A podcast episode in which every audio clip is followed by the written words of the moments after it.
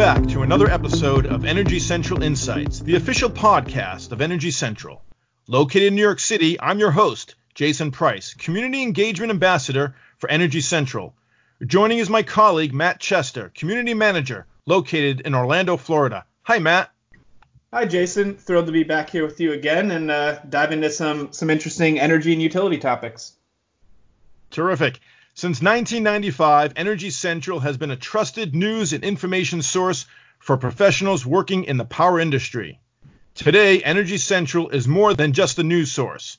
Energy Central is a network of community groups focused on specific topics in the industry. Our managed communities are a place where professionals like you can come together to share, learn, and connect in a collaborative environment. We invite you to become a member if you haven't already and join 200,000 other professionals working in the power industry. To join, visit www.energycentral.com and membership is free. As a reminder, the Energy Central Insights podcast format is simple. You, the Energy Central community, determine our guests based on the most popular, timely, and relevant articles posted by our community members. For anyone posting in the community, be prepared. You may be the next one asked to join us on the podcast stage to discuss your work, your ideas, and your perspective. It's great to be back. If you listened to our previous show, we talked with Dan Yurman, who covered nearly 40 years of work in the nuclear energy industry. Dan has posted many articles on Energy Central, but it was his nuclear chili recipe that drove us to have him on the show. Today, we won't be talking food, but leadership, with a lens toward the utility industry. With us is Lincoln Blevins, Assistant General Manager, Power Supply for Burbank Water and Power. Lincoln has been a member of Energy Central since 2014, has 29 items posted, and has received over 10,000 views of his work on the platform. He brings an impressive and eclectic academic background where he studied in Kenya and Nanjing, China. He received his BA from Kenyon College and a JD from Northwestern University. Lincoln Blevins, Welcome to Energy Central Insights. Thank you so much. It's great to be here. Lincoln, two articles on Energy Central captured a lot of reader interest. Both articles discussed the topic of leadership. One with the cute title Water Skiing with Winston Churchill, and the other A Career in Leadership Roles. Please share with our listeners the role you serve at Burbank Water and Power, and why did you choose to write about the topic of leadership at the utilities? Sure. Um, I'm I'm lucky to cover a lot of ground here at BWP. Uh, I cover long-term planning and procurement all the way up to real-time power plant and power system operations. I'm also in charge of our award-winning Eco Campus uh, here in Burbank, which has LEED platinum buildings and uh, sophisticated water capture and renewable energy technologies, green roofs, uh, really a showcase for what you can do from a sustainability standpoint in industrial architecture. Uh, BWP is a, a, very successful, progressive, and vertically integrated California municipal utility. We have a very sophisticated customer base, including uh, the Warner Brothers lot, the Disney lot, biggest IKEA in North America. Uh, Nickelodeon is literally right across the street uh, from our, our office and a whole lot of very sophisticated, very progressive uh, residential customers. So there's really never a dull moment. Um, I, I, chose to, to speak, uh, to write about leadership um, because it's really the secret sauce in the success of any organization. Um, and I found that, as you mentioned, I've got a, a very eclectic uh, academic and professional background. And uh, for whatever reason, I'm, I'm blessed with a, a, viewpoint that resonates with a lot of people. Um, you could be more cynical though and say, you know, folks folks love what I do because I tend to distill down things to two, three, or four minutes, as opposed to uh, you know 300 page business books.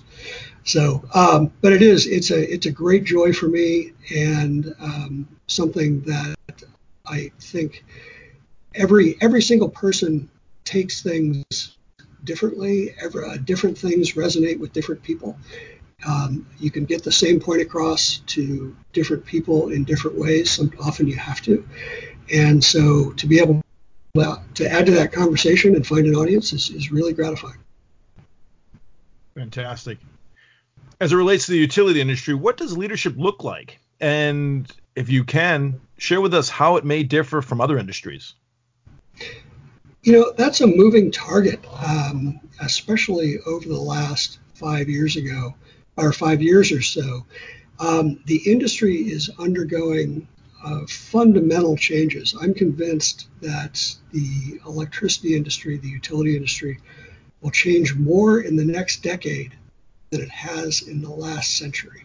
Uh, more in the more change in the next 10 years than we've seen in the last hundred, and it's um, it varies state to state, varies utility to utility. But I think a lot of uh, utility industry leaders are struggling to recognize that, let alone adapt to it. Um, you know, when you've done something that's more or less the same way for 100 years, it's difficult to get out of that rut. Um, but because of that change, um, you know, that old school utility leadership style, um, which was very, it used to be very distinct from unregulated industries. And I, I have a, a, lot of private sector background. I was about to say pirate sector, but that isn't quite true. Uh, private sector background. Um, um, we really need to uh, lean in and frankly, from a leadership perspective and a management perspective, look a lot like uh, a lot more like the uh, the regular business world, the the private sector business world. That's mindset, uh, process and procedure, systems, you name it. Um, the thing that I keep coming back to is that you know we have these monopolies. Often these monopolies are over 100 years old, but at the end of the day, they're really only the stroke of a pen. And if we don't keep up with our customers and their wants and needs, um, they're going to find different ways uh, to get to get their power. So we have to uh, really have to change not just the way we do business, but the way we look at business. Uh, Lincoln, if, if I can chime in with a follow-up question here, even with, within the utility industry, you mentioned at Burbank you have some unique factors in the the type of customers you have, both in the size that they are, and you know, with particularly progressive residential customers who maybe have different wants or needs than elsewhere in the country. Does does that shape how uh, you think Burbank's utilities will specifically respond compared with, with other utilities across the country or across the world? And does that change what type of leadership is needed? I think it does. We we tend to be on the cutting edge. You know, California, Hawaii, um, New York since Sandy, and I actually lived in New York during Sandy. I, I, I drove out here um, and moved out here literally right after the power came back on in my house in New York. Um, you have some some states and some utilities that are moving much faster. I think there are a lot uh, of utilities that are waiting and waiting and seeing. But it in many cases, it comes down to utilities like Burbank Water and Power, who are the ones they are waiting on uh, so that they can see how it works out for us. Um, because we're trying to lean in to the changes that are occurring both in the power system and in our customers' wants and needs, um, we find ourselves on um, on maybe not on the cutting edge of things, but uh, very often on the front edge of things. Um, sometimes a, a willingness to be the test bed. Uh, the test bed, or at least uh, a very early adopter, and n- not because you know we're we're we're thrilled with shiny objects. I think that's a that's a rabbit hole that we all have to avoid. But um, you know we we're trying to find solutions uh, with a um, perhaps a, a, a more a more open mind than than utility leaders have, have taken uh, have uh, historically had. You know, utilities are unlike most other businesses in the United States. Utilities are regulated monopolies. There's no competition to change how they operate. Utilities have a product that is essential to life and not something you can do without.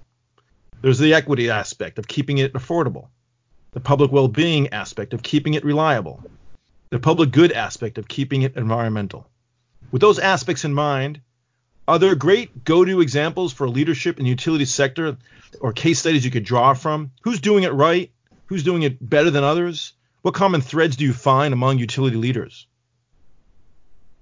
Well, I, I think um, you know so far, uh, and I say that very intently. So far, Burbank Water and Power uh, is seems to be doing it very very well. Uh, our rates are pretty much as low as they get in Southern California.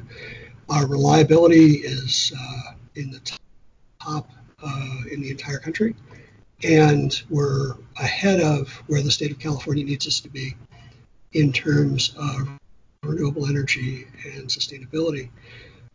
But I, it's really, it's really, I think, too early to tell um, because the old model is less and less relevant. Um, we don't really have the luxury of hindsight yet. Um, the jury is still out just because the facts on the ground are changing uh, so rapidly and in, in, in a lot of ways, in, in ways that we, we can't quite predict. So, but I, I think the, the, the common leadership threads, though, are very similar to uh, those who have come before us in terms of going from highly regulated businesses to less regulated businesses. I'm thinking about the U.S. airline industry, the U.S. telecom industry, um, that used to be very, very, very heavily regulated. And everybody says they were deregulated. They weren't deregulated. They were they're just more lightly regulated. But um, they really had to face uh, private sector pressures, uh, market pressures for the first time. So I think those are very, very, very good examples that we need to look to. Um, but as we do that, as we look at our own businesses, I think there's a whole lot of proactive challenging that needs to go on. Whether it's our historic assumptions, um, we need to, to get comfortable with being uncomfortable, so to speak. And ultimately, and this goes back to the monopoly, you know, we have to realize that any business, including the electricity, electric utility business, starts and ends with the customer. And that used to be the case less directly. It kind of started and ended with the regulator, and um, you made the customer happy so that you could make the regulator happy. Um, that just we the, the customers have too many options now, and their technology and regulatory change are going to continue to expand those options. So as utilities move forward, um, you know, looking at those historic assumptions, uh, don't tell me that we've this is the way we've always done it and therefore it's the right way to do it. Let's challenge that and let's really listen. Um, let's really listen to our customers um, and see where they're headed. Um, I think about our big customers, many of whom are global companies, and they, yeah, they have sustainability uh, goals in Burbank, but they also have aggregate sustainability goals worldwide. And how can Burbank Water and Power be a partner in that uh, as opposed to an impediment to that? How can we be a positive force in uh, Disney or Warner Brothers or IKEA's global sustainability effort, including Burbank, as opposed to um, uh, a drag or, or even being neutral in that regard? We really have to listen to them. That's a great segue into what I wanted to uh, follow up with next, and that is that I agree with you that the relationship between the utility and the customer has been very binary traditionally. They power energy, they bill you, you call them when there's no energy or there's the lights aren't going on. And that relationship has changed. It's also a factor of how the utilities are with its employees as well as its customers. So talk for a moment, if you may, about the leadership from a personal level within the industry. How is that changing? Has it changed? what are again what are some shining stars in the utility marketplace that demonstrate this and love to hear you know your your perspective on how how far it still needs to go um, yeah I'll, I'll start I'll start at the end it, it, I think it still has uh, quite a ways to go and I'll you know when you think about leadership ultimately your utility is as good as its employees um, you can have all the resources in the world. You can have all the um, uh, um, you know balance sheet in the world, but if you don't have employees who um, are each each one of them leaning into the challenges and solving problems for customers and challenging assumptions, um, you're you're not going to succeed.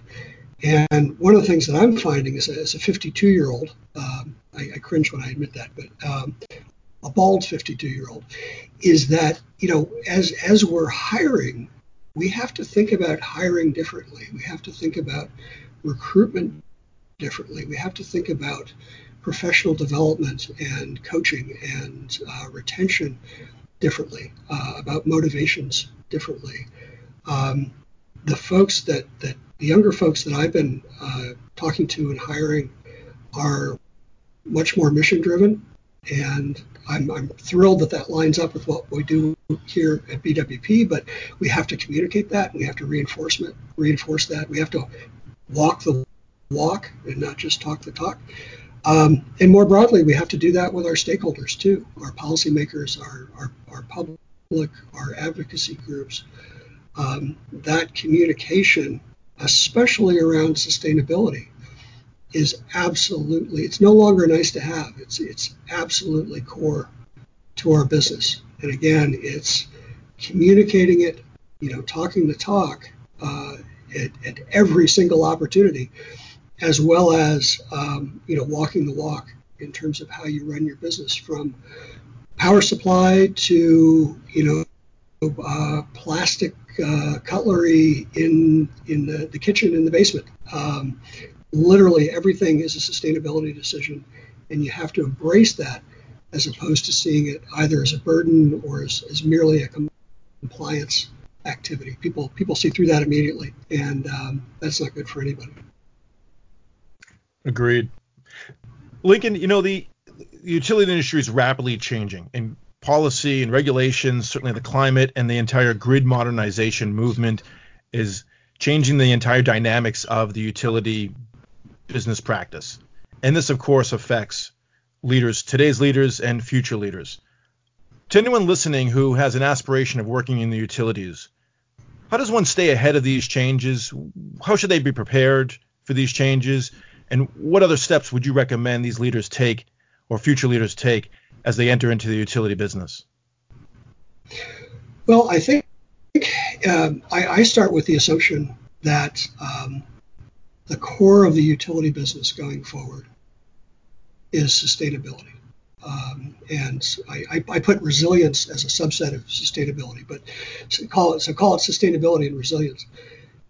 Those things are fundamental uh, going forward. We are not only uh, an, a, a service and a product that folks rely on to be sustainable and resilient, but we also have an enabling uh, element. Electricity is an enabling element in the sustainability and resilience of all of pretty much every other sector of society and, and the economy. Um, you know, we saw that with the Northern California wildfires where uh, you know folks are trying to do the right thing by buying electric cars, but um, which are, you know transportation is is by far the largest portion of greenhouse gases in, in the state of California. But at the same time, if the electric grid isn't resilient enough, and the and the wildfires prove that, um, then how do you drive your electric car, and how do you keep the economy moving, and how do you keep society moving? So I, I think you, you, really need to embrace s- sustainability and resilience at the core, but at the same time, the the physics and the process of producing and transmitting and distributing and metering electricity are, are still the same. So I get a lot of uh, uh, younger people who know me ask me, you know, you're doing such cool stuff. How do I get a job in sustainability? And my, my answer is always that uh, you know, it's every job is is a sustainability job. Um, if you're going to be, you could join a utility um, as as a, as a line mechanic, and there are huge sustainability aspects to that. Uh, do you um, stick with your old diesel bucket truck, or do you go to a hybrid or even an all electric bucket truck? Um, how do you use your tools? How do you use the materials that you use uh, in your job? Um, so I would I, I, encourage utilities in general, but also employees and, and, potential employees to, to really think about their job, thinking thinking about being great at it, but also think about it every decision that they make um, as, as having a sustainability element. I think the, the other part, and this is a little bit higher level, is um, you know going back to challenging those assumptions. Uh, those of us in the utility industry have historically compared ourselves to others in the utility industry, and we've got to get past that. Um, when we think about customer service, I don't want to just think about the best utility customer service. I want to think about Amazon. I want to think about uh, USAA. If you've ever dealt with them, it's, it's like dealing. You, you it's like uh, every no matter who you reach on the phone at USAA, it's like talking to your mother's really knowledgeable best friend. Um, it's just extraordinary how good at that they are. When we look at safety, um, let's not just look at utility safety. Let's look at airlines. Let's look at hospitals. Let's look at other high risk industries. How can we benchmark ourselves against the best and reach for that as opposed to just benchmarking ourselves within our little uh, utility bubble? And that really goes back to challenging those assumptions. How can we do the core work better and how can we do it with more sustainability and greater resilience? Lincoln, I'm glad you mentioned the companies outside of utilities and, and comparing yourself to them. Uh, and I wanted to bring that back to what you mentioned previously about recruiting and, and trying to ex- express the mission driven nature of your your utility to any new talent that you try to attract and retain. You know, how do you find how, how do you compete with other attractive, let's say, startups, tech companies, clean tech innovators, especially being in California. How do you, as a utility, stay ahead and compete for the top leaders and the top talent in in that field? I, uh, you, you, that is the sixty. When I was a kid, it was the sixty-four thousand dollar question. Now I think it's the sixty-four million dollar question. Um, that is something that we agonize over and work towards every single day. You know, um, utilities, as I said, there's so much going on in the utility industry, and it is so core to what the, the, the future needs to look like from a sustainability and a resilience standpoint. But utilities are still utilities. You know, we we can't pay, especially in the, in the public sector where I am, we can't pay what um, the tech companies can pay. Um, on the other hand, you know, we, we have uh, probably more job security, certainly things like pensions. But, you know, if you're 20, when I was 25, I, I wasn't thinking about those things, or I was even 30 or 35. Uh, I wasn't thinking about those things.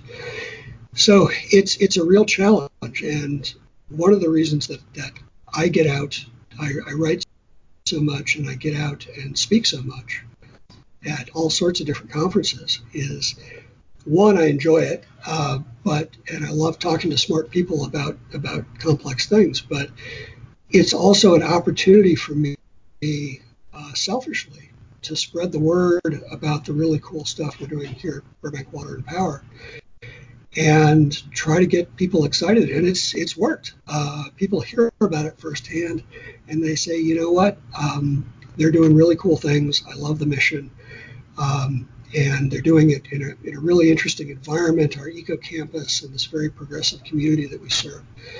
And you know what? I'm willing to trade the the salary and the glamour of a tech company job uh, for the ability to have probably a better work-life balance, but also be involved in this really core, um, uh, you know, existential commodity for the economy and the society. Um, that sense of service to the community is very important. But um, it's a it's an ongoing challenge. We need to position ourselves as the employer of choice for the best and the brightest, because that's that's who we need to make the electric utility uh, what it needs to be to support the societies and economies of the future. Um, in, in, in this in this age of climate change that we're in. Those are wonderful words, Lincoln, and I'm sure that that will connect, connect and resonate with many of our listeners, particularly newcomers to the industry. With that said, I want to thank Lincoln Blevins, Assistant General Manager of Power Supply for Burbank Water and Power. Lincoln, what is the best way for people to get in touch with you should they want to follow up directly? Um, you know, the, the great advantage of, of having a name like Lincoln Blevins, uh, if you can spell it, is that uh, I'm really easy to Google. Um, uh, my dad's name is John, and he uh, he named me Lincoln on purpose, so I wouldn't blend in as much. Um, but uh, you know, I'm very active on, on LinkedIn and on Twitter. Um, Twitter is, is at Blevins, so at B L E V E A N S. And um, I would encourage folks to re- reach out. I, I absolutely love connecting, you know, with great people and great ideas. Um, that to me is the joy of, of waking up in the morning and going to work. So uh, would uh, would love to hear from people. Fantastic. Next, have you ever wondered what is fueling NASA's space labs and all those private satellites for extended periods of time? It's not a trip to the local gas station. Be sure to join us on the next podcast where we bring fuel cell technology back down to earth. I also want to thank our contributing partners of Energy Central, ESRI, the Environmental System Research Institute. ESRI is an international supplier of geographic information systems, software, and geodatabase management applications. Thank you to Navigant Research, a premier market research and advisory firm con- covering the global energy transformation. To Oracle Utilities, providing best in class utilities management solutions to improve reliability, service, and safety for electric, water, and natural gas companies. To Atonix Digital, a Black & Veatch company. Atonix Digital software helps companies simplify asset performance management by putting data to work. And lastly, Bentley Systems, a software development company that supports the professional needs of those responsible for creating and managing the world's infrastructure projects. Once again, I'm your host, Jason Price, along with my colleague, Matt Chester. Stay plugged into the discussion by joining the community at EnergyCentral.com and see you next time on our podcast at Energy Central Insights.